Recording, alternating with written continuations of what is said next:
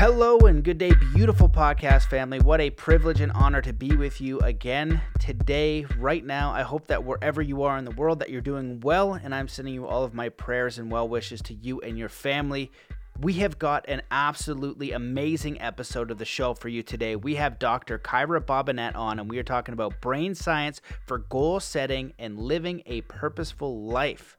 We go into Kyra's spiritual awakening, learning mindset versus performative mindset, why entrepreneurs are almost immune to naysayers, the main mantra for getting back up, the four things that happen when you set a goal, the power of adjusting and playing with your goals, how to move about life more peacefully, the root of suffering, elder versus older, the seven channels of emotion, the three negative and the three positive, the importance of seeking, Kyra's vision quest, and so much more. This is an absolutely exceptional episode. I know that you're going to enjoy it. If you do, please share it far and wide. Consider leaving a review on iTunes, and you can also leave uh, ratings in Spotify. If you want to work with me personally, just reach out matt at zenathlete.com. I am open now to coaching and mastermind and working with anyone who wants to level up in all areas of your life. If you're struggling with lack of direction, limiting beliefs, or you just really want to have a clear, powerful vision uh, moving forward, hit me up. I'm happy to help with all things that we talk about on the show. Um, I'd advise you guys to join the email list because there's going to be some exciting news coming up, and I'm going to be staying in touch there. So go to mattbelair.com and you can become a member for free or by donation or simply sign up for the email list to stay in touch. But it looks like we'll be putting a retreat together in Peru and uh, I'm very excited about what's going to happen there. There's going to be uh, work with some Native American or indigenous elders over there. There's going to be some ceremonies. It's going to be a truly special experience. So if you're interested in that and what's going to be coming down the pipe, make sure you stay in touch. And uh, that's it. Just remember the best way to support the show is to do three kind acts wherever you are in the world today. And uh, let's come into a state of peace and coherence before we dive in. Wherever you are in the world, just stop what you're doing. Take in a deep breath in through your nose. Hold that breath and let it out slowly, filling every cell, muscle, and fiber of your being with joy, peace, faith, courage, power, and get ready to enjoy this amazing show with Dr. Kyra Bobinet. Hello, and welcome to the Mastermind, Body, and Spirit Show. I'm your host, Matt Belair. If you want to support this show, please go over to mattbelair.com and consider becoming a member. But most importantly, do three kind acts wherever you are in the world today. Today's guest is an MD and CEO and founder of Fresh Tri, the brain science behind building healthy habits, a neuroscience based digital health company. She is also the author of Well Designed Life 10 Lessons in Brain Science and Design Thinking for a Mindful, Healthy, and Purposeful Life. Welcome to the show, Kyra Bobinet. Thank you. Such a delight to be here. I'm so excited to do this because when I got into diving into your work, you've just done so much. Like you, you're accredited up the wazoo in all the kind of like uh, analytical, science based, right brain, but you're also uh, kind of have this like a little bit of a mystical or spiritual or however you want to frame that side of you. Mm-hmm. So you're very open minded as well. So I'd love to dive into this and just uh, get your background. If so, if the um, audience isn't familiar with your work yet, do you want to give them a little bit about you know your life, who you are, and how you got to doing the work you are today? Yeah, absolutely. So um, I was a or I am a biracial person. So I'm Native American and white, and I grew up in Oklahoma, and then uh, went to medical school at some point, and about my halfway through my first year, I had a spiritual awakening. So you talked about the spiritual side; it kind of came to me fairly early in my life. Um, since then, I've been walking kind of a spiritual path, but also very much rooted in science and medicine of all kinds. And yeah, that's kind of the the synopsis of where I am today. Well, that was very short. I was expecting. I was expecting. You want more? So, you want more? Yeah. Well, I was expecting so much more. Well, because when I went through your work, you know, like mm. you, you have an MD, you're doing this uh, fresh tri. Then mm-hmm. you've done a mm-hmm. lot of other projects. So you want to speak a little bit about some of those projects and how that evolved into the work you're doing today, into the yeah. the current fresh tri um, application, and it's an app and website and whole mm-hmm. experience to help people integrate healthy habits which is so important. We're going to touch on that. But you yeah. know the the new year's resolution is all about you know how do i begin to do these you know healthy habits? How do they stick? So we'll, we'll touch on yeah. that as well. Awesome. Okay yeah. So when i had my experience in medical school i was uh, immediately aware that i had a different calling but i had to kind of wait for it. And this happens a lot in spiritual experiences that people have where they want they really want to know like what am i what am i supposed to do right now and then we have to wait because the great mystery is the great mystery and we have to wait for the great mystery to unfold and what happened was that um, i started to volunteer in juvenile hall and these were with you know serious chronic violent offender youth and what i realized is that they're just like any other kid except that they've done these heinous violent acts and uh, horrible acts. And that was maybe one less than 1% of their life, but then, you know, it dominates who they are in our society. And so I started a program with a couple other classmates of mine to help with reentry coming from prison and learned a lot about behavior change. I would say that the, the greatest degree program that I had was the one without the degree, without the letters, uh, which was the prison work. And so I did that for about 10 years I got super interested in public health and how to really affect change at scale. Uh, because as an individual doctor, you know, you see individual patients, but I felt like I was just being a prescriber. There was one patient that I had who came in, and this was at the Native American Health Clinic in Oakland, California. And he came in with like a classic gouty toe. And it turned out that, you know, I said, Well, what happened? You know, I'm writing the prescription, I'm literally writing it. And he said, Well, you know, three days ago I did meth and I haven't been asleep since. So, meth, dehydration, gout, prescription. And I was like, I'm on the I'm on the wrong end of this animal. You know, like I want to be where the mind is. I want to be under, under understand what's driving this and how to prevent that. You know, and so I started this quest around public health. You know, how can I make the biggest impact? one thing led to the other. I was an executive at a healthcare company, very large healthcare company, designing like large scale interventions. And then I was at a lab in, in the Stanford Medical School and looking at like, you know, behavioral psychology, neuroscience, those kinds of things, drivers of our behavior. And then started Fresh Tri. And we work with uh, Walmart, which is the largest, you know, one of the largest companies in the world, uh, helping their employees and their families be healthier with this software and it's all based on the brain science and kind of the, the street science if you will of how we humans live and what changes us and what doesn't Okay, great. I love all that. Um, so there's so many ways I different I want to go with this. Let's just start with something practical. So in your work and experience, what are some of the important healthy habits that an individual should have, kids should have, um, and then some basic things that people should know about building a better habit. Some people say it's 21 days, and they have all these different things. Some say write it down and tell a friend, and there's all these different techniques. So from what you've learned, I'd love for you to deduce like what are the healthiest habits people can have to have positive mental health to have you know mm. a strong mindset to feel mm-hmm. good to mm-hmm. feel connected um, and then and then how do we integrate those yeah so i find that it's not the what you pick to try that matters it's if you can get yourself to do it and when not if but when it no longer serves you how you perceive of that because if you perceive of that as a failure then you're in trouble with your brain you know so the most important thing is to find what you think you can get yourself to do and then just like it's like surfing like ride that board ride that wave as long as you possibly can.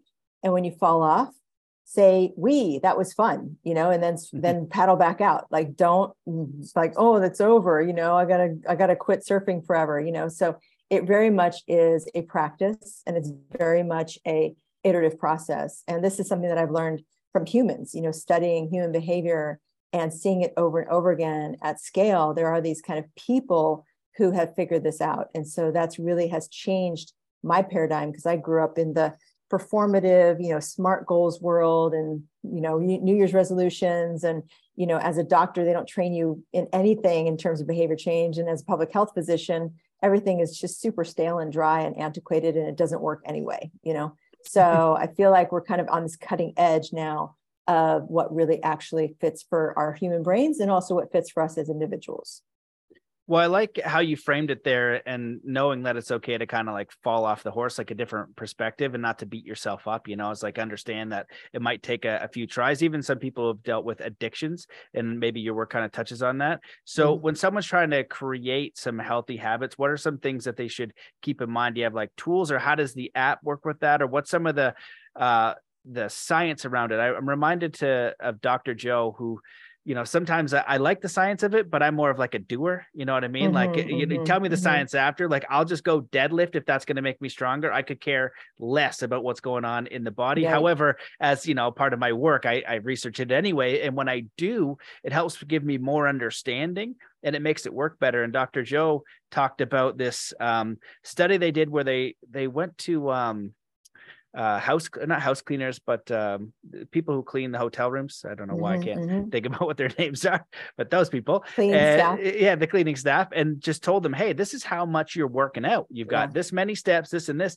and what they found was there was a very noticeable increase in their weight loss and their muscle gain and all these different things by yeah. understanding how it works and why it works and i'm curious if you have something like that for mindset, for goals, for helping people say, hey, if you follow this track, you're going to see success. Yeah, I mean, there's a lot of different mindsets, but largely speaking, the the mindset is either a learning mindset in that category or it is a performative mindset. And so I think what we're most familiar with right now in the current industry is performance, measuring everything, counting everything, you know, setting a goal and tracking against that goal, all that kind of stuff. Turns out that there's a very significant problem with the brain with that approach there is an area of the brain that nobody else knows about or that no, very few people know about called the habenula, H A B E N U L A. And that area of the brain is AKA the anti reward pathway.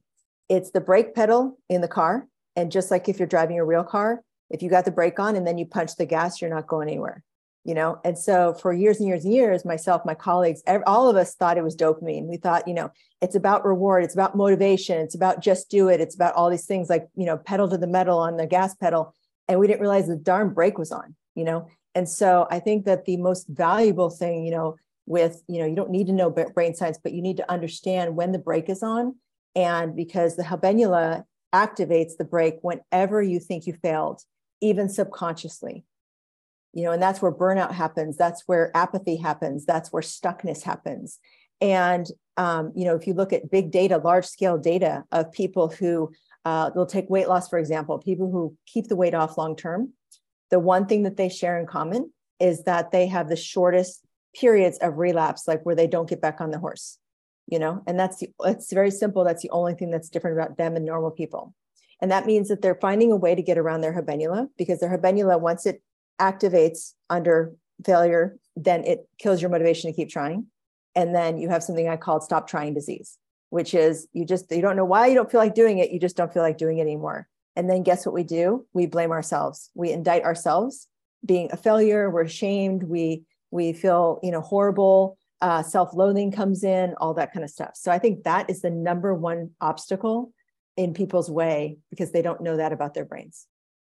Hmm, that's interesting. Well, it reminds me of like the idea when people go into, let's say, entrepreneurship. It seems like in your life you've you've walked this path a little bit where you were going into the traditional sciences route you wanted to help people and then you had to make these transitions so you mm-hmm. have an mm-hmm. idea of where your life is going to go but as you were getting feedback from your experiences in your life with also this um, optimism and vision for your future you were able to take those skills and adapt where i feel like a lot of people can't do that or are not willing to or are too afraid like if i am working this job and i but i really want to do this mm-hmm. um like actually there's a crazy story like my wife's friend her, her dad was a school teacher and he wanted to be a comedian and uh, I don't know if I shared this podcast on the pod. It's such a crazy story now because I'm a dad, and uh, but you'll get if you're a dad, you'll know when I complete the story. But he was a is a teacher. He wanted to be a comedian. He goes into being comedian. He does some shows and quits being a teacher. He is the freaking uh, voice of Paw Patrol. Mm, you know, so mm, Paw mm-hmm. Patrol mm-hmm. is just massive. So, like, I could just imagine like a rational person being like, "Why are you quitting your job to go do this?" Right, mm-hmm. and then mm-hmm. now he's like, I don't know, like just absolutely crushing it because Paw Patrol is so friggin' massive. Uh, mm-hmm. He's Mayor Humdinger, and again, it's like a bit now it's a billion dollar company. So how mm-hmm. would you like? It's it's this mix, I think, of like knowing who you are, following, but realizing it's also okay to fail. mm-hmm. right? It's it's okay to like try the whether it's your habits, whether it's your business, whether you're trying new things. It's totally okay to fail. So with knowing this, uh, what do we what do even call this thing? This habenula. What do we do? How do we? What's the best thing that we do if we know that sucker exists? Yeah. And uh, do we first identify the positive habits we want to change or the negative habits we're doing we want to stop, and then start writing down the positive ones we want to do, and then have a, a, a process for this habenula that's going to come up. Like, how do we make sure that that thing doesn't screw us up? Yeah, it's it's definitely don't poke the bear is the main philosophy. Um, and then if you happen to poke the bear, it looks a certain way. You know, it looks like you don't feel like doing it.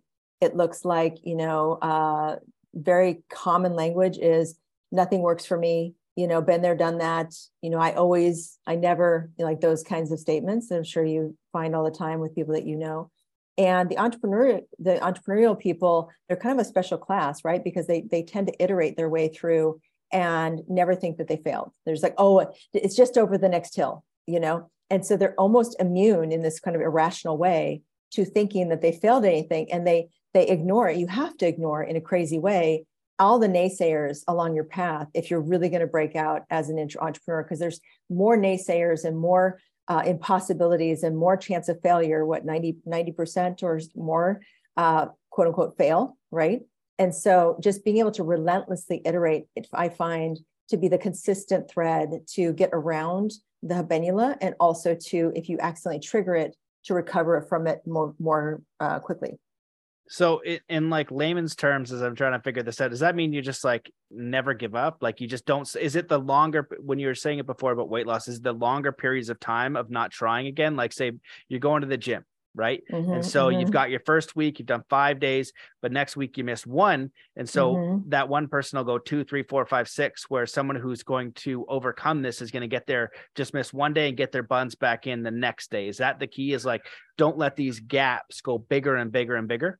Yeah, because the gaps are wallowing. You're wallowing in failure. You're wallowing, wallowing in some story. You're wallowing in some sort of can'tness um, that you have, you know, your brain has come up with, you know, and usually it's some unresolved childhood thing that you haven't figured out how to uh, overcome. And then, you know, I think that the main mantra is get back up, just get back up, or Dory, keep on swimming, you know, for the parents out there. Um, you know, just be able to shake it off and then stand back up and do whatever you think you can get yourself to do. I love that. Well, mm-hmm. I'm going through David Goggins' uh, second book now. And if you look at entrepreneurs and people who I've interviewed on the show and are successful, that's one of the key traits. You just never give up. And when I'm helping people work on, let's say, their life purpose or life vision, I share an example where it's like you have to want it so bad, it doesn't matter what the result is, you're never going to give up. Like, mm-hmm, you know what I mean? Mm-hmm. You're willing to fail a thousand times until you get to this mm-hmm. goal because it's so meaningful to you mm-hmm, right and so mm-hmm. the result you know isn't like it's nice to have but like that's it's going to take you a lot the bigger the goal it's going to take you longer to get right mm-hmm. you know mm-hmm. so i feel like it's so important to be aligned in that way and when you touch on the spiritual world and the mindset world have you noticed some common threads for people who let's say i don't know how we would phrase it but they're whole they're complete they're happy they're compassionate they have their life together you know they're they're very balanced do they have a certain set of characteristics or habits that you've noticed that they integrate to do these things yeah, I think the thing hiding in plain sight that I've noticed is that people who get to that level are iterative, not performative. You know, and what I mean by that is that they iterate and iterate and iterate on what they are trying to do. And it, whether that is to level up on something that they already know to do to, to get to a very high level of performance, or whether that is to uh, unblock themselves. So, iteration, you know, there's four basic things that happen if you say, hey, I'm I'm going to set a goal or I'm going to set a New Year's resolution or I'm going to set an intention, doesn't matter. There's four things that are going to happen. Number one is that you will forget about it completely and it'll be a failure to launch. The second category is it works for a little while, but it's just too costly or painful, or there's something unpleasant about it, you know, and so it only lasts for a little while. The third one is it's a long-term relationship but some at some point there's some disruption in your life like either you get injured or you get bored with it or those kinds of things and then the final one is just like these people who meet their sweetheart at 16 and then they die as like 90 year olds together you know it's a lifelong thing. You just happen to luck out right? So i, I was curious about your friend's um, father you said who went switched to being a comedian. You know, I wondered to myself, like, how much did he have to iterate and overcome kind of these, these failure demons, if you will, or this you can'tness um, coming at him? And then how did he ultimately iterate his way into such a great position for his career?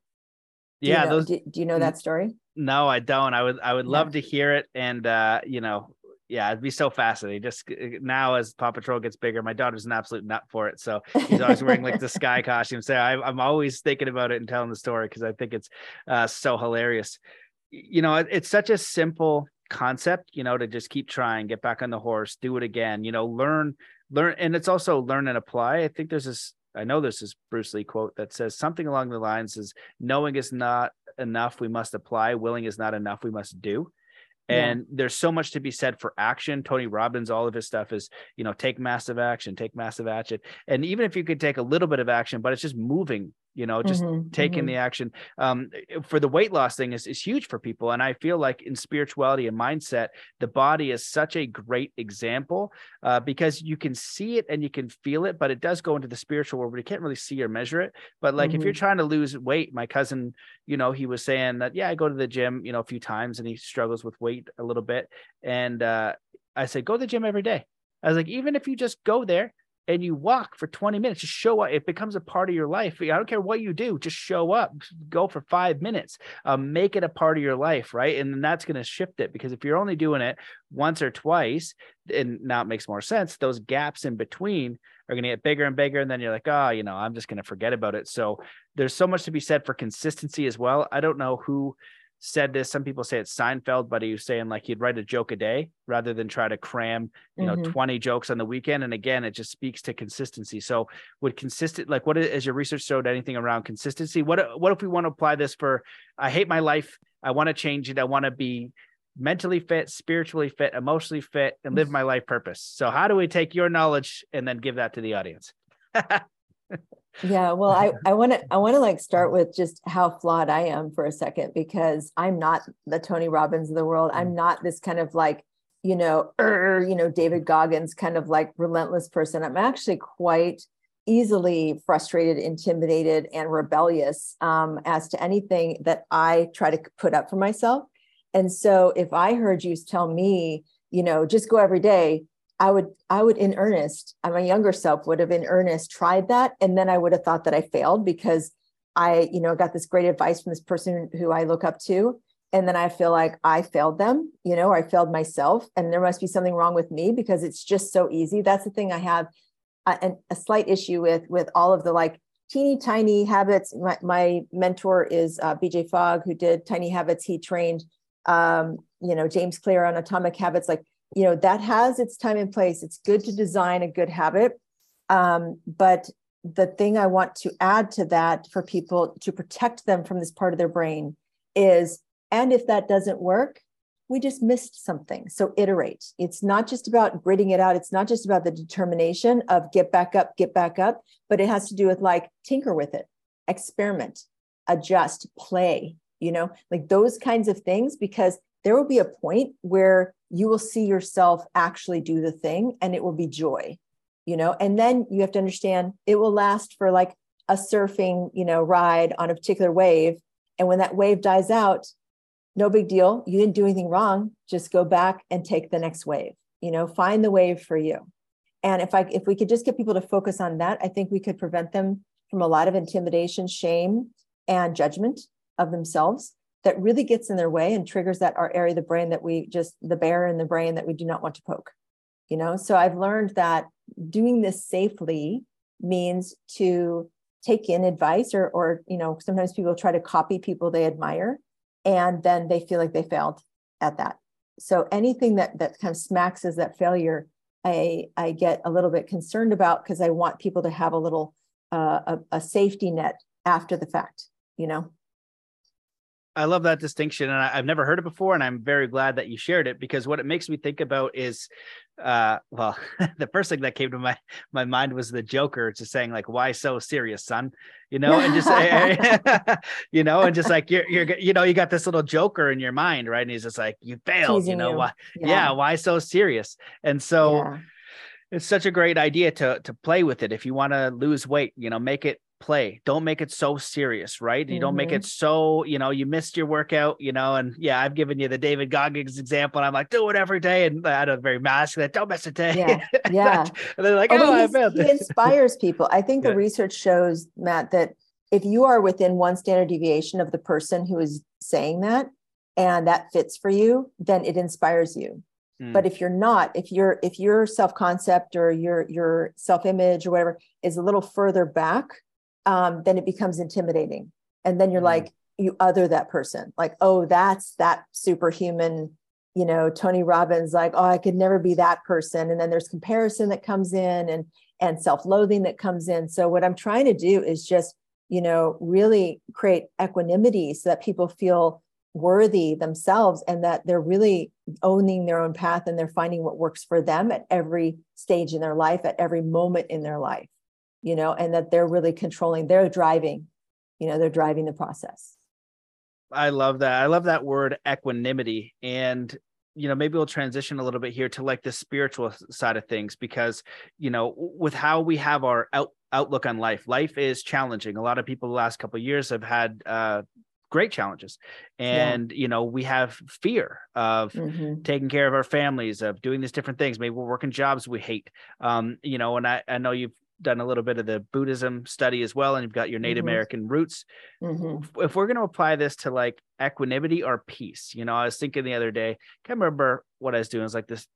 I don't know. I just had the idea of like just moving about my day peacefully.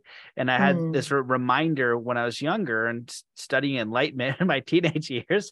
Like, I want to be enlightened. And my idea at the time was that I was going to float around on a, like, my consciousness would be not this one, it would be mm. something totally different you know right. like this expanded you know it's almost you switch a channel and it's totally different i've had mm. glimpses of this idea where i've had like super clarity of mind super focus haven't been able to sustain it over days and, and weeks but i've had little glimpses and I think the most important distinction is can we move about this life peacefully and, and bring in these ideas of surrendering to what is, knowing that we can move about, you know, free from fear is a huge mm-hmm. one. You know, letting uh, fear reside in our mind rent free. I can't remember who says that, but it's such a great mm, expression. Mm-hmm. So I'm curious mm-hmm. if you could speak about what you've learned and how we might be able to move through our life a little bit more peacefully.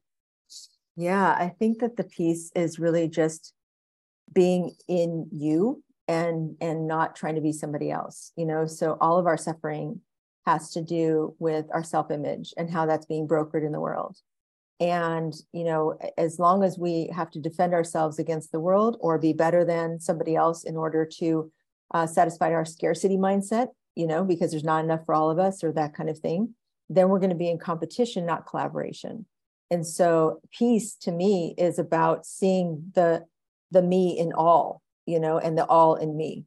And and just that that helps somehow to dissolve the meanness and the hyper focus on the defensiveness and the uh, fear of death really is what it, it boils down to you know where we split off from equanimity is like oh my gosh i might die you know? I i have to work this job because i don't see another way to uh, feed my kids you know? Very practical concerns and fears like you said and you know to me it's it's a whole journey of being able to release the meanness and go with the weeness and say you know we're all in this together. A friend of mine who's a yoga teacher she says yeah i'm just another bozo on the bus you know but she's this very very uh, i would say very enlightened you know very uh, peaceful loving kind uh, generous and very knowledgeable and wise woman you know but she just considers herself just one of one of the people you know and i think that's a beautiful way to start.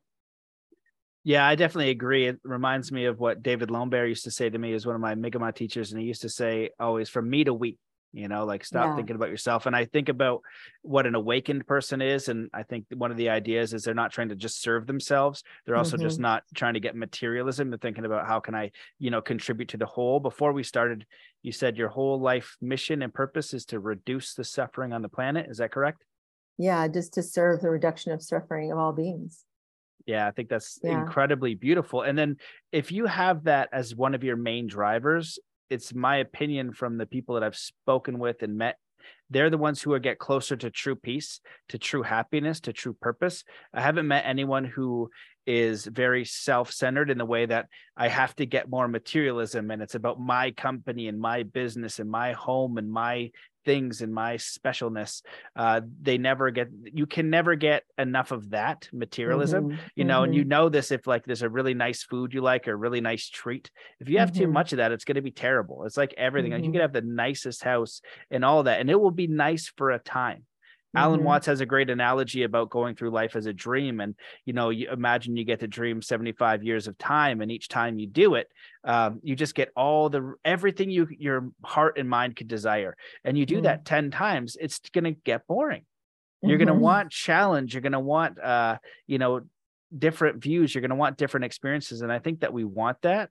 And it's just important to understand if we guide our lives from a self-serving perspective it's going to be limited we could do it for a time but i feel like if we want to move towards something more meaningful more beautiful more empowering and then from that state i think that's when you see the universe and god work because i've mm-hmm. seen that force a few times and I know that it's benevolent. I know it mm-hmm, because I've mm-hmm. seen it. It seems to like be guiding you when you um, can't make it. So do you want to speak on your on on that rant if it made any sense to you in the audience? I hope so.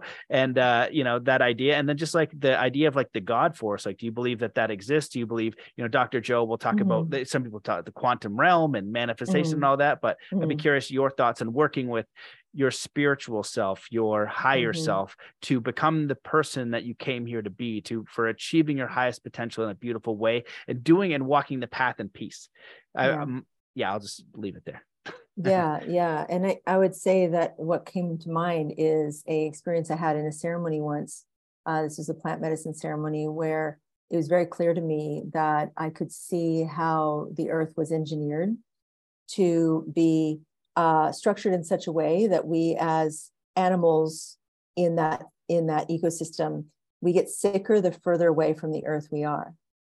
And so part of what's happening in the human condition right now is that we're just kind of you know uh, being so human centric that then we're kind of we've lost that connection to the divine order and to the earth groundedness and anytime that happens we get sick we get mentally ill at scale. We get competitive with one another. We get we get uh, racist. We get we get divisional. We, we we we get tribal in a bad way. We, you know it's it's like we, we're missing our our there's a there's a molecule that runs all of our lives called oxytocin. It's the one that is released in the baby and the mother when there's a suckling baby you know when they're first born. And then we have it when we have eye contact. We have it when we have sex. That we have it when we have hugs and connectivity with other people and even hate of a shared hate actually generates this. It controls our weight, it controls our metabolism, it controls our uh, strength, it controls our brain, it controls our brain health, it controls all of our um, body functions. It is the most powerful hormone in our body, more so than dopamine. So if we look at a, a that metaphor of connection as being the pinnacle, the sort of platform of health, I would say that the more we can get out of the human centrism of you know the social media uh, used in that way, you know, where it's comparison, FOMO, uh, gaslighting, you know, predation, um, exploitation, uh, performative aspects, you know, where you lift one person up and then everybody else is feeling bad about themselves. Those kinds of things. We've got to figure out a way to design that to be more connective, to be more truly, truly connective, and that's what we've done with our software is just agonized over um, you know compassion design is what i told my technologists and my cto like rolled his eyes for like two years at me. And and i just i felt really and you know kind of intimidated by that because i was bringing a yin energy a female a, a feminine energy to the process you know in, in an area that had been so dominated by that kind of you know well suck it up kind of you know male yang you know, survival of the fittest, but like competitive, you know. And I think there's really a time and a place for competition. There always needs to be that exercise of like, what can I do? And can I can I beat this one? But then once the game is over, that's it. The problem with competition in your career or in in areas that are like inappropriate in your family, you know, competing with your siblings, whatever the case may be, is that it's toxic because it never ends. The game is never, you know, over and we all go out and and celebrate, you know? Absolutely. I love all that. I'm reminded of one of the sayings that uh, my Native American teachers would tell me, just saying all my relations and yes. just understanding everything here is alive. And it doesn't get into kind of like some of the weirder stuff that you can get out there about like understanding the planet and this and that because i was all about all that for a while and realized it wasn't balanced um you know it was actually i was a vegetarian for a few years and mm-hmm. i didn't want to hurt animals and whatever you want to do is mm-hmm. totally totally fine with you i don't i don't care I'm not judging you uh, but yeah. it was but it was my native american friends that kind of re gave me a different view on life and the respect for everything and just why they hunted and how they hunted and how mm-hmm. they viewed that and how they lived and all these different things and i was like oh that's like it's such a more it was just a very balanced approach and the idea of all my relations right like mm-hmm. hey, t- the earth provides for me it gives me what i need but also i have the relations of just like my also fellow man but that's not the only one i have a relationship with everything and everything that i do mm-hmm. affects everything else and mm-hmm. i feel like if we had that understanding we wouldn't be going around um, causing harm in a variety of different ways uh, and i think that the root of it is this self-centeredness it's this you know me me me i'm gonna you know get to this bottom dollar or i'm only gonna look out for myself and you see this mm-hmm. a lot mm-hmm. in business because as businesses grow you need to cut corners to make more profit for shareholders but there's also times where people don't do that right and they don't mm-hmm. cut the mm-hmm. corners mm-hmm. and so mm-hmm. it can be hard to um, hold integrity sometimes i guess when money's on the line you could get a greater deal of money i saw that you know as well uh, mm-hmm. many times in my life and so it's not an easy path sometimes and so i'd be curious your two cents on um, just what it means to you to live a meaningful life how do we if someone's like lost they don't have any spiritual connection they you know, like it's so sad when people lose faith and i feel like mm-hmm. in my mm-hmm. life i've even lost that at times you know mm-hmm. I, I look out and i say holy smokes like what the heck is going on here why is there so much pain and suffering and this what is happening? Like it just makes me sad. Mm-hmm. so i'd be curious yeah. your thought well and then also your thoughts on like evil. Why why is there so much evil? What the hell's the deal with that? How do we make peace with that? I'm angry. I get angry. I get all, all upset yeah. about it. Yeah and and having done so much prison work like you know i can tell you there is evil in the world and it it's not 100% on in certain individuals but it comes from pain and it comes from um, being left out it comes from being removed and rejected, you know, from the whole. And so if your tribe or your clan uh, ostracizes you, then you have no choice but to burn the house down because you have to tell them, you have to communicate somehow, and usually it's through violence or crime, uh, how much you're hurting from that process. And you might have brought on yourself, you know, with your acts, um, egregious acts, you know, it's kind of a, a, terrible cycle, you know, but there was a Native American um, my most inspired, you know, Native American political figure, governmental figure was the peacemaker, you know, who brought together five warring tribes and held peace for 500 years. And that's the basis of the structure of the US government, although they changed a couple things. One was that uh, vote by consensus. So we have a two thirds vote instead. And so then you get a lot of partnership out of that because there's kind of like a, a division. And then also uh, they removed the Council of Grandmothers that decided whether you would go to war or not. So, so there's ways that we as humans can design uh, policies and cultures to be inclusive.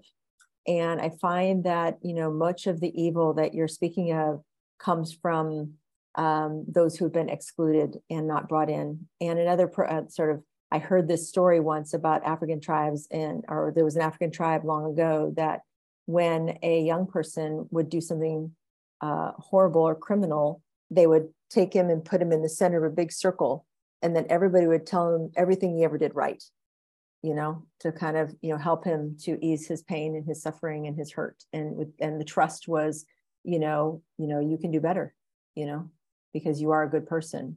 And i think people who are evil that you'd say evil and do evil acts they somehow got to thinking that they were bad and that they were evil. And so they've got nothing to lose Wow. Well, that's really well put. And I love the idea of the Council of Grandmothers. I remember hearing about that for the. I've, no one's ever brought that up, so I'm glad that you shared it because it, it, just makes so much sense.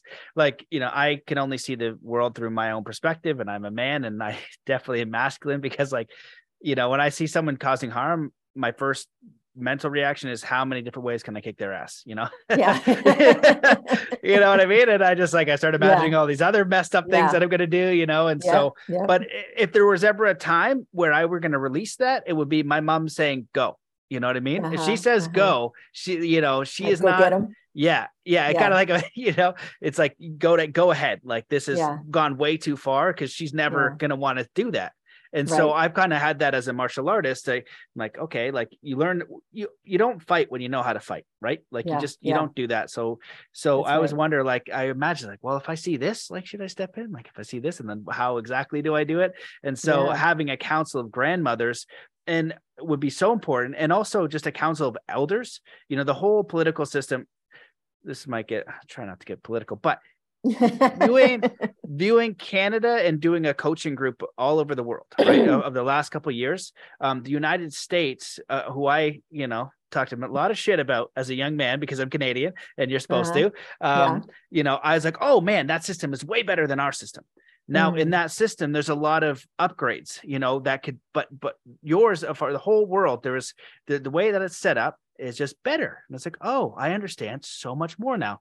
Now, if we could add to that system, like uh, respect for our elders, you know, how or, or a mm-hmm, mm-hmm. grandmother counts or these different things where you mm-hmm. have these mm-hmm. other checks and balances that are so beautiful. You know, one of the things our culture I would just say my culture, I don't know, Canadian culture, like we don't really respect our elders the mm. the way that I've seen European cultures do it or the Native American cultures. I feel I find mm-hmm. that a lot of European cultures are really great at respecting their elders. Um, mm-hmm. It's very beautiful to see, and also in the Native American communities. Uh, uh, I remember Clifford Mahooty telling me the story, and sadly he's passed. And I kept having him on the show, and you know he had all this you know wisdom, and he goes, "I remember sitting on my grandfather's lap, and I just wanted to go play, but he's trying to tell me stories." And he goes, he used to get mad at me. He's like, I understand why now. I just got to laughing because he's trying to pass down the wisdom and through the way that our culture is working through TV, through media, through both parents working, right? So get, you know, on the ground, all you probably know about all that kind of stuff too, you know?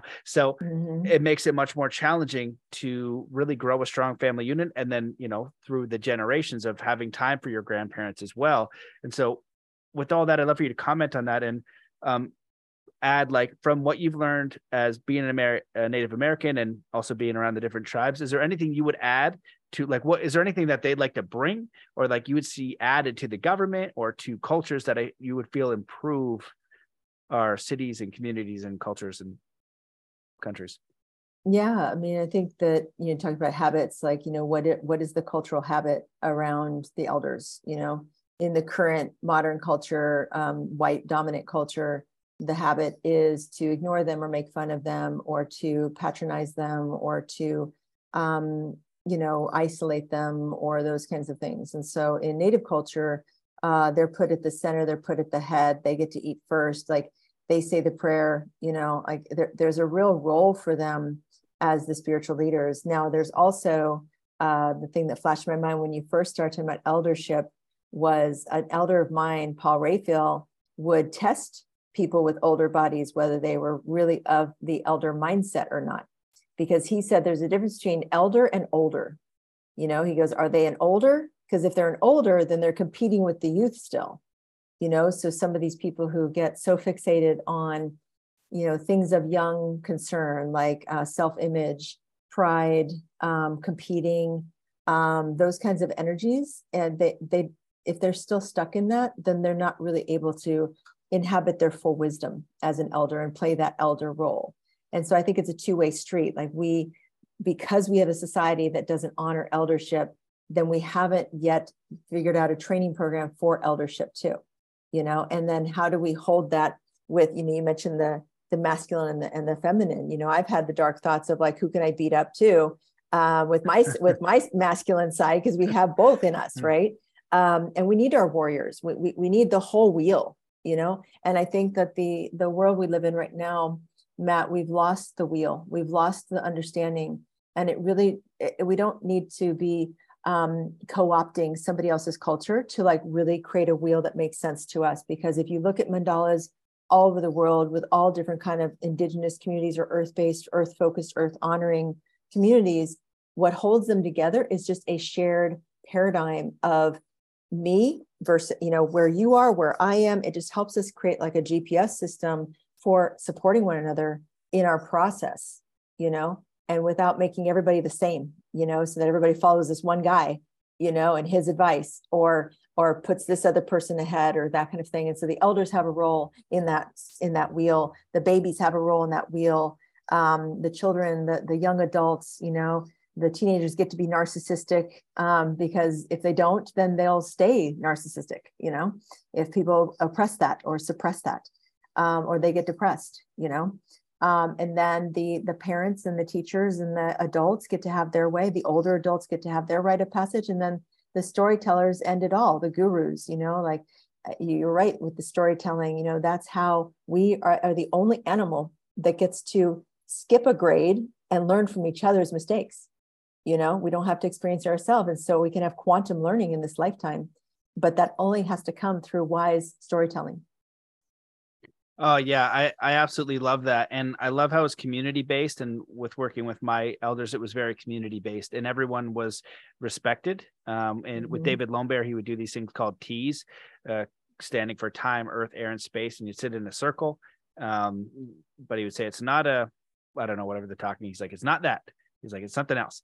And, but everybody would speak. And I remember he'd bring out a topic and it would go in a certain way like compassion or kindness or whatever and you'd have different walks of life and i consider mm-hmm. myself like at the time to be like an okay writer and and read a lot of these different things and like i could write a little bit on compassion and its importance and whatever right i feel like i could do good but uh if i were to try for a year and write just think about one idea but that group in, in an hour from like a little kid to you know a mother to a father to some guy who's like a truck driver whatever the case is right just that hour of everybody sharing i i could write a masterpiece quickly from mm-hmm. learning from the community and i feel like mm-hmm. that's such an important piece that we're not we're getting further and further away from um, mm-hmm. in our culture and we need to figure out how to bring it back and to value our families and get connected with our community and sit and listen without being distracted. In stoicism mm-hmm. they call it like dead time. So you get mm-hmm. together but you're all watching a tv like you're near each other. Mm-hmm. like i think of I, Robot and they say why are all the robots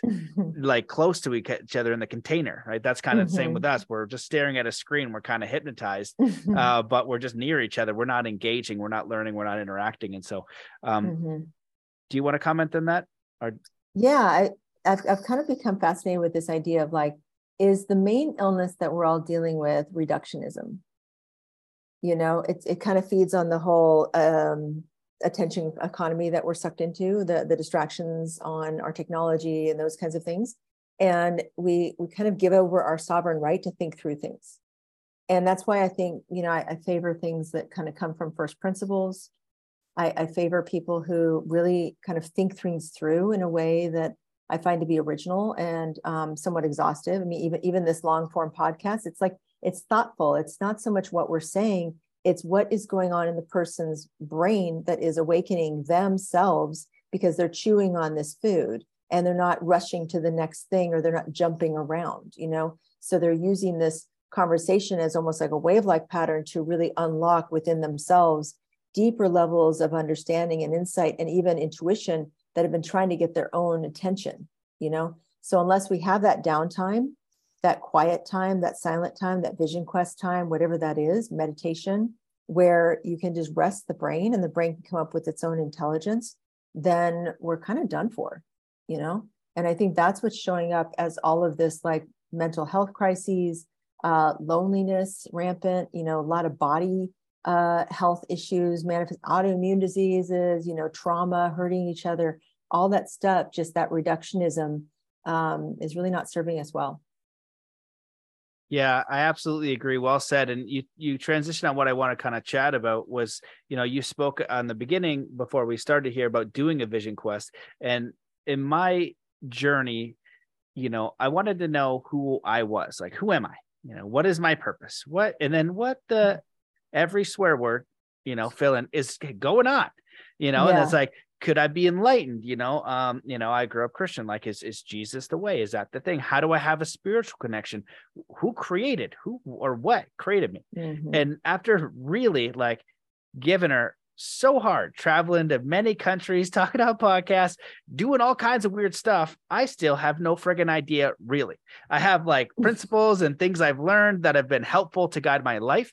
Um, but I, I don't have all the answers, uh, you know, or very few. Like I know that we live in a mystery but I do mm. know there's something. I do believe there's a benevolent force. I do believe in a creator or divine force or something because I've seen it. I've seen things uh, mm-hmm. that's that makes no no sense, and it seems to be helping. It's helpful. It's not mm-hmm. sitting there, you know, with a banana peel trying to trip me up you know it might not be present and i have to kind of learn myself like uh, I, am teaching my daughter to ski and she, she's got to have her own falls and she's got to do these things. I can't do everything. If i do that she's not going to learn. So i kind of mm. i kind of see that as you know god or life sometimes. I'd be curious of your perspective on that side of things and you know what is the purpose of uh, a vision quest and how was your experience doing it and how would you recommend and this might be too much so i just answer whatever would make sense uh, how would someone that doesn't have a spiritual connection or wants to grow their spiritual connection in a meaningful way to them what would you recommend? So to the first part is your question like you know what is going on with the divine or or whatever the source whatever you call it? Is that what you're yeah uh, if you want to go that way to? yeah like because i feel like the, the, the, vision quest yeah you know like your perspective on that idea but i feel like that's why you would do a vision quest like that's why people would do uh you know a 10 day meditation that's, that's right. why i lived in the a forest with koala bears meditating all day every day because i wanted to have that yeah. spiritual connection it's like i want you know god or someone to call me on the telephone and tell me directly you know yep. what is going on and like you're safe yep. it's going to be okay and so yep. you know and i also want to um, you know, be of use like you said i want to be useful mm-hmm. like you know mm-hmm. like what's going on? How do i be useful? So just like developing that connection and yeah right thoughts. on right on. Um, so the thing that goes back to for me is neuroscience. So in the human animal or in all mammals actually there are seven channels of emotion. There's three positive three negative. So three positive are love play and uh, sexuality like attraction you know and then the three negative are fear, anger, and grief, like abandoned by your mother grief, you know, kind of deep, deep grief.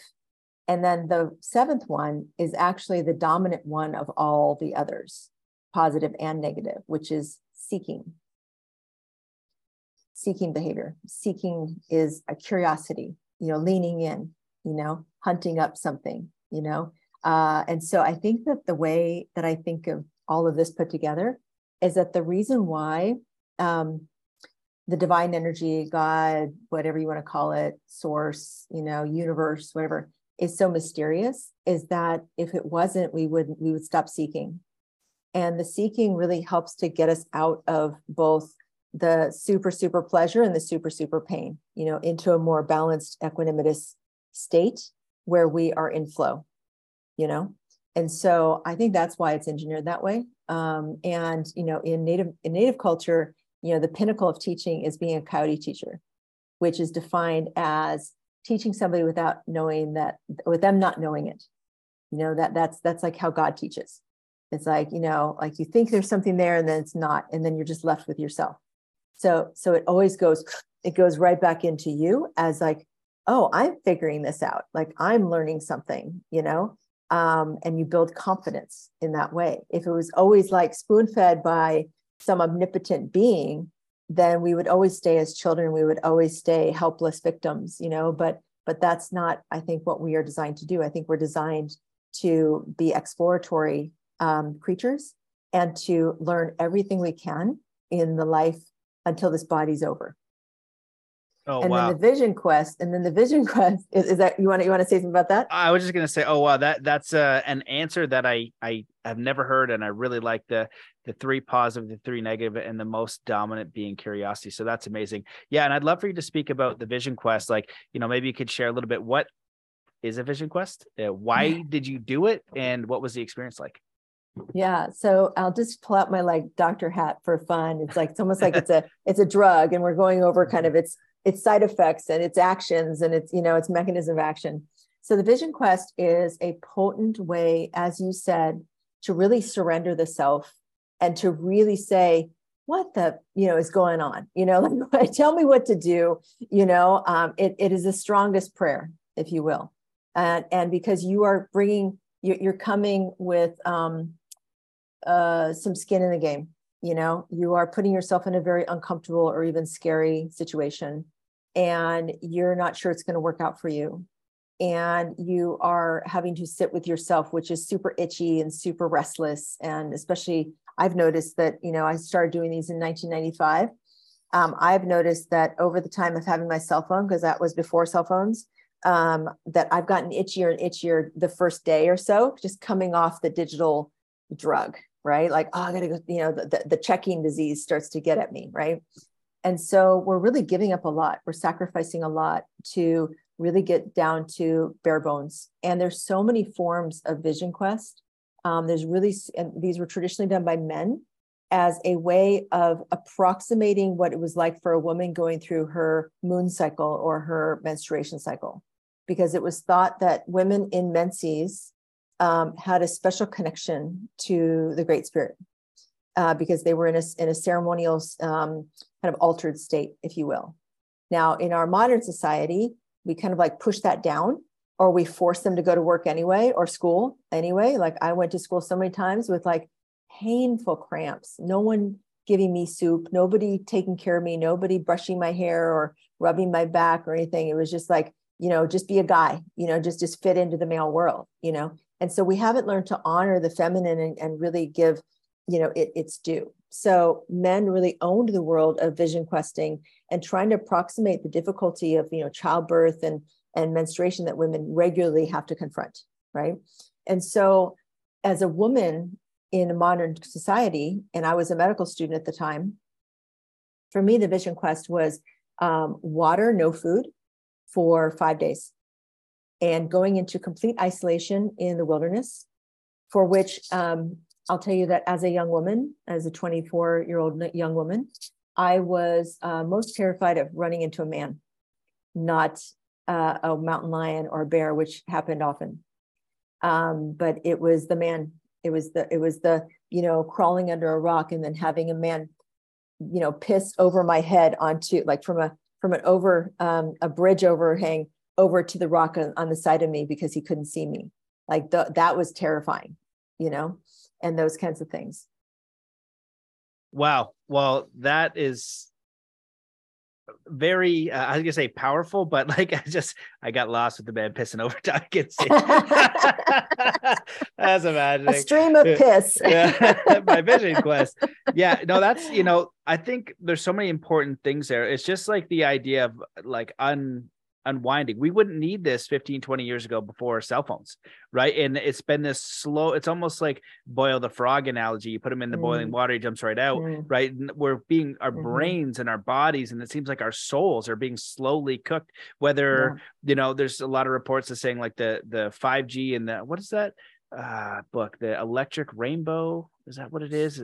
I've there's some oh it's just it talks about like electricity and how these new waves because we're electromagnetic beings and how these new waves frig with us you know yeah. in some sort of way so the audience will know the electric rainbow or the rainbow universe the, the kind of emf story yeah. yeah, yeah and even any but you know it could be that right it could be mm-hmm. a lot mm-hmm. i don't know because i'm not 100% mm hmm sure but it could make sense but just the distraction right to mm-hmm. cut off mm-hmm. to go to just go be in nature and you look at a kid and mm-hmm. they wake up with all this stuff you they're not getting up and playing they're not going outside and so the mm-hmm. idea to just be alone for yeah. that period of time is so yeah. important and i've heard the expression that um you know prayer is talking to god and uh, meditation is listening or mm-hmm. being in silence you know or mm-hmm. or just not having your brain distracted not being entertained and i looked up the definition of entertainment and uh, it's to hold one's attention mm-hmm. so who and what is holding your attention and what is their intent is it you know mm-hmm. for marketing or entertainment a lot of just you know, the more attention we have right how many mm-hmm. views we have on this post how long you watch this video how many people mm-hmm. view this thing they're they're you're brought into their world and you don't know what their intent is behind that even if it's just mm-hmm. blocking your intent from just sitting and and not getting signals from god not getting signals for yourself not getting these answers for your prayer and that's why you know silence or walking or stillness or cutting off mm-hmm. your phone or all of these things are so important and uh, that idea um, of the vision quest is just a more extreme version and i feel like you're gonna did you get any like special insights was it beneficial uh, you know, how was your experience of, of doing it? So I've done it for 27 years, every October um, around Indigenous Peoples Day. Uh, and um, it has been different each time. You know, it kind of moves with me as I mature.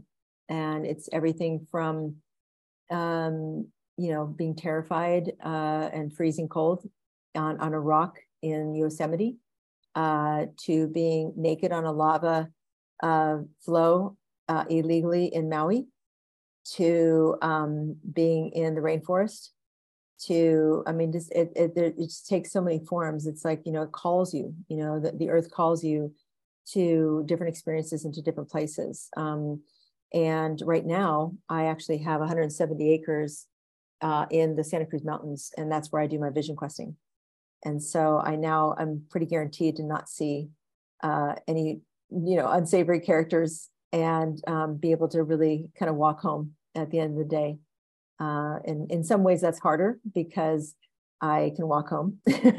so the temptation to just like, ah, screw this, this is too hard, you know, like, and, and, um, and wimp out, uh, is there, you know, um, but the determination and I, and I want to just go back to how itchy it is because I just, I don't want anybody who's listening to this to hold that against themselves that, you know, it's, it's no small thing as a modern addicted person to technology to go through a detox. You know, that's something that ancient people, indigenous people never had to deal with.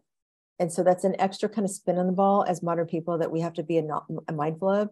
And you said, you know, like mindfulness is listening. And I, and I, first thing I went to was like, yeah, like level three for me was listening. Level one and two was just hell and, and self-judgment and misery. I don't know whether you experienced this at the beginning of your meditation journey, but I did. And I was like, oh my, uh, first of all, I was shocked because it felt like I lifted up the hood of the car and there was like just a bunch of noise in there. And I was like, oh, I didn't know that was in there, you know? And then just having to deal with that and just having any notion that I could control that was a complete and utter failure. And then how bummed I was and how how depressed I was by that fact. And so it really wasn't until, you know, maybe longer term meditation retreats. I did like a month long, you know, compassion retreat where I started to feel like, okay, I have a little handle on like this this engine and what it's doing, you know. But before that, I was just miserable. I don't. How, did you have that experience? uh, well, yeah, I think so. You know, for me, I started meditating uh, when I was a kid, and like I remember oh, wow. re- reading the the book. You know, so in my teenage years, I'm reading things on like lucid dreaming, enlightenment, you know, mm. hypnosis, mm. astral projection, mm-hmm. just whatever, whatever I could get my hands wow. on, you know. And so I just sat down and read the book. This is how you meditate. So I was like, okay, read the book, sit down, and then I closed my eyes. Probably like 10 seconds. I was like, what the hell am I doing? I'm getting out of here. Um, and then, you know, so so but I kept I kept showing up and I kept doing it. So I had that, and I also had it from martial arts a little bit, right? Mm. A little mm. bit that those mm. ideas and, and those thoughts. And so even for me now, I think it's the practice. It's if I do haven't done it, I find that it's just the craziness of the mind, and it takes a few times to shut it the hell up, you know, and then I can get into the state of peace. It takes a little bit, but I know it's there, so I can get through that battle. And then mm-hmm. I also, I guess they're they're not vision quests, but I made it a point to put myself in seclusion as often as I could. So I did four mm. months in uh, Australia, basically reading, writing, meditating for hours a day. Mm. And, you know, if somebody did a thing that, you know, that promised enlightenment, I would do it. So I thought it was meditation. I thought it was training with Tibetan monks. I thought it was all these different things. And I tried them. And I think they all definitely helped and they served and over time it's just become simpler right it's like how can you get to a space you're quiet and everyone's going to go through I think what you experienced and I did too. Uh, but it's so I can't like yeah, I just remember it being my mind just not shutting up. That was my big thing. Just shut up, like stop thinking. and it was the consistency that really helped, you know, it was just like doing it over. And then actually recently, the last times I've done it, I my body does like a little bit of a fish wiggle. Like I'll mm. sit and I'll just kind of mm. like kind of go back and forth. And so mm. I love how you shared that you've been doing this consistently over years and it's become mm-hmm. a part of your lifestyle and who mm-hmm. you are and i feel like that helps you guide your life and it's something that's important to you and powerful and however you do it i would recommend that too figuring out a way a week of the year where you just shut off. And even if you go to a cabin and you just don't watch TV, you know, you just let yourself be bored. You know, I feel like that's so incredibly powerful. So I'm uh, grateful mm. that you shared that. And I recommend people just find something that resonates with them. And if you want to go into, I like the intense stuff, you know, and that's why when Wim Hof came out years ago, I was like, damn it, like I don't like cold water, but now I have to do it because I want to know. Yeah what it does. And when I did it, yeah. I didn't I didn't do the breathing. I was like, I'm just gonna sit my butt in cold water and see uh-huh. what happens. Yeah. And you know, so I can know if it will make me any more enlightened. And you yeah. just learn from those experiences. So I feel like it's what you said at the beginning, where you just you reiterate and you you try new things and you keep trying mm-hmm. and seeking and trying and seeking and you learn more as you go along. Yeah. And I did, I did, you know, in the earlier days, um, it was so funny when Wim Hof came out because I literally just what in order to try to get away from society in Yosemite, I was doing the crossing the mountain, spring up to your chest with your backpack over your head um, to get to a rock, and then living on that rock for four days with just a, a sleeping bag, you know, and no food and no fire, and then doing daily sits in that ice cold water and just doing a lot of cold training and kind of you know overcoming the the mind's need to control you know everything you're doing in that case is surrender surrender surrender you know and and really it seems to be that that medicine is really important and i'm not quite sure uh, how you might think about it or how you think about it but i just feel like that, that somehow that the flexibility the yoga of surrender helps wellness as as a general rule and that sets you up to be able to be an iterator you know iterators never fail i you know show me anybody who's iterating their way through something they will never fail they'll be relentless and unstoppable yeah i i agree mm-hmm. and i i absolutely love that and i yeah it's like the like just the continuous challenging of yourself and when i did mm-hmm. the you know the ice it was it was so interesting just to see the mind telling me to you know get out you know and so it's like oh well if you've never meditated try that just sit 30 seconds in there watch your mind go nuts telling your body to get out and it's like what's actually happening here? So it's like the mind is saying get out but i'm the mind and i'm telling the body to stay in but the body is telling me to get the hell out.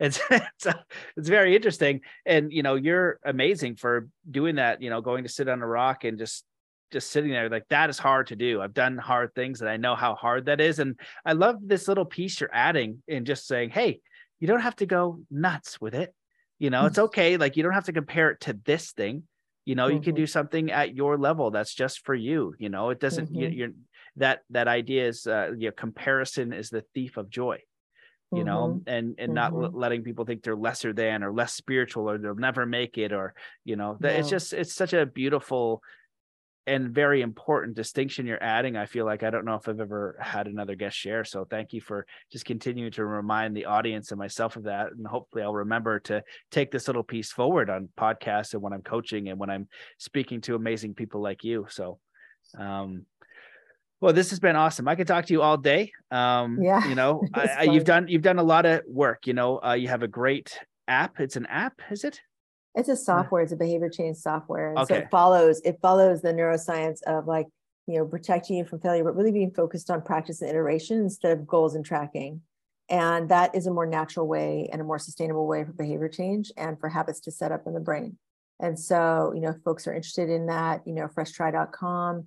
It's on both the app stores. We have about 300,000 downloads. We're growing fast. Um, it's really resonating with people because I think people are kind of burned out on um, smart goals are things that they, they set that don't like turn out for them 95% of the time. And so this is a much safer uh, formulation and more, I think a more kind of how nature evolves, you know, like evolution is happening. And so we're just following what science and nature show us. Oh, that's beautiful. And you've also written yeah. a book and you have you're you're probably up to a lot of different things. So if people want to stay in touch, if they want to get in your your book, if they want to check out the software, where should they go? Uh, freshtri.com, T R I uh, freshtri.com. Awesome. Well, this has been amazing. Is there anything that you wish that I had asked or that you want to leave the listeners with? Oh, just, you know, my greatest wish is just everybody be themselves and realize that you are so precious. And I mean that, you know, like we need you on this planet. And maybe you haven't figured it out yet, but you will figure it out and just focus on figuring it out because there is something for you, doors open for you. Um, if you're walking in the dark, there will be a light eventually. Just keep going, keep walking, keep stepping, keep believing, keep praying. It's all meant to just keep you seeking. And so lean into the seeking and you'll be your full self. You know, like you said, don't compare yourself to other people, just walk your path. That's the most important thing. I love it. Well, this has been a very wonderful episode. I very much enjoyed speaking with you. Thank you so much for Me coming too. on the show, for the work you're doing. And uh, thanks everybody for listening. Thank you. See you later. Bye. There you have it, ladies and gentlemen, the absolutely incredible Dr. Kyra Bobinet. I hope that you enjoyed that show and you'll consider sharing it far and wide. Thank you to everyone who has taken a moment to leave a review in iTunes, who has become a member at mattbelair.com. You can do so for free or by donation to get access to exclusive content and to also support the show. Um, if you want to work with me, just head over to mattbelair.com forward slash coaching or simply send me an email, matt at zenathlete.com. We can work on everything from overcoming limiting beliefs, defining and creating a powerful vision and life direction, and a plan to get you there, covering everything from mindset, spirituality, and everything you hear on the show So that's it, guys. Thank you so much for being here. Let's come into a state of peace and coherence before we close this show. Wherever you are in the world, just stop what you're doing Take in a deep breath in through your nose. Hold that breath and let it out slowly, filling every cell, muscle, and fiber of your being with joy, peace, contentment, courage, power, faith, and get ready to enjoy the rest of your day. Thank you so much for listening, and I'll see you in the next episode.